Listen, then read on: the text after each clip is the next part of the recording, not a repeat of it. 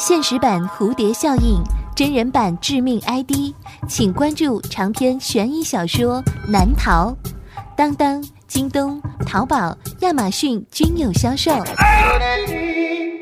朱威创作，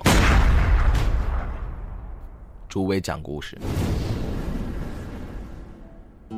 邱艳玲站在自己的阳台上，这是她搬进这个小区的第三天。别致的洋房建筑，欧式的阳台搭配着白色的色调，显得是那么的典雅，让人很安心。自从搬进来之后，邱艳玲就投入在每天早晨和黄昏站在阳台上享受阳光的事情上了。每天的这两个时候，阳台的光线很充足，像是能充沛一天的活力，又能洗掉一天的疲倦。而今天，邱艳玲在望向楼下的时候。他脸上那享受的笑容停住了。他看到有一个老头手里拎着个黑色的塑料袋，就站在自己家的楼下，正直勾勾地盯着自己。本故事由朱威改编创作，讲述朱威、闪闪。这个故事的名字叫做《有人在看你》。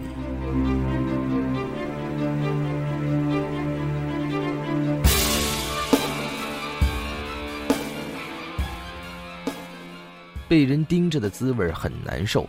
邱艳玲扫兴地拉上了窗帘好心情都被毁了。邱艳玲抱怨着。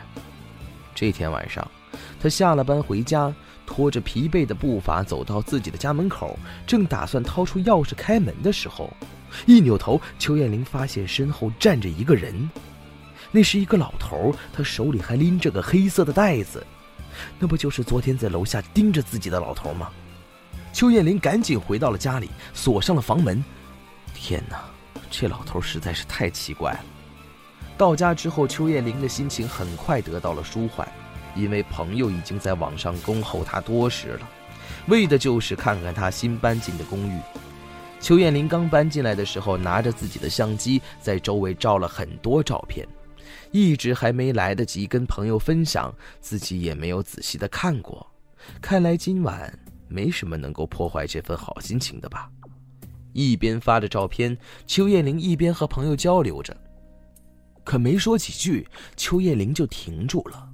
在发送自己那栋楼楼正面照片的时候，邱艳玲看到照相机拍下了楼下站着的一个人，那是一个五十岁左右的老头，手里还拎着一个黑色的塑料袋儿，他正在抬头朝楼上看。在看着的那个方向，正好就是自家的窗户。邱艳玲心头一紧，紧跟着瞪大了眼睛，因为她意识到这张照片是前天刚刚搬进来的时候拍的，而昨天自己好像就看到这个老头了，但是她并没有理会。而今天早上起来的时候，又看到这个老头了。刚才晚上下班的时候，自己在家门口，不是又看到他了吗？这个老头已经在自己家附近徘徊了三天了吗？而且越来越近，今天已经在家门口看他了。那接下来呢？邱艳玲缓缓的站起了身，转过头看着门的方向。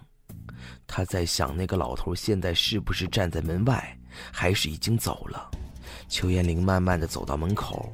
他凑近了门上的猫眼儿，向外看着。门外只有空荡荡的走廊，昏暗又安静。然后邱艳玲又把耳朵贴在了门上，想听听门外的动静。那敲门声响了起来。由于邱艳玲的耳朵紧贴着门，她真真切切地感到了门板震动的声音。那些震动让她浑身一麻。紧接着，小姐，你在家吗？谁？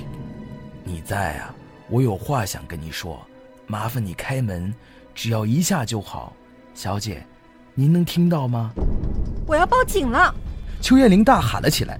听到“报警”这两个字，外面马上变得安静了下来，敲门声也没有再次响起。不过邱艳玲还是报了警。对，我不认识那个人。对方长得什么样子？电话听筒里，接警员在详细的询问着。邱艳玲回到电脑前，看着电脑上的图片，仔细的观察那个楼下的老人。大概五十多岁，戴着眼镜，他一直都在监视我。白天的时候就站在我们家楼下，对，一直从我。然后呢，小姐，小姐，请讲话。邱艳玲停住了，因为她刚才在看到那张照片的时候，将照片放大，他看见就在自己窗户的位置露出了一张人脸，而那个时候自己明明在楼底下拍照片，那这张脸又是谁的呢？而就在这个时候。背后的衣柜发出了吱呀一声响，一个男人从里面走了出来，面目狰狞的走向了邱艳玲。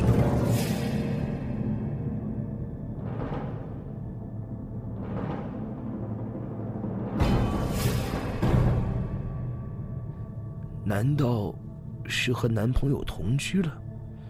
看来是我想多了。楼底下，那个五十来岁的老头抬头望了一眼已经关上灯的邱艳玲的家，无奈的摇了摇头，转身走了。好了，这就是我为您讲述的“有人在看你”的故事。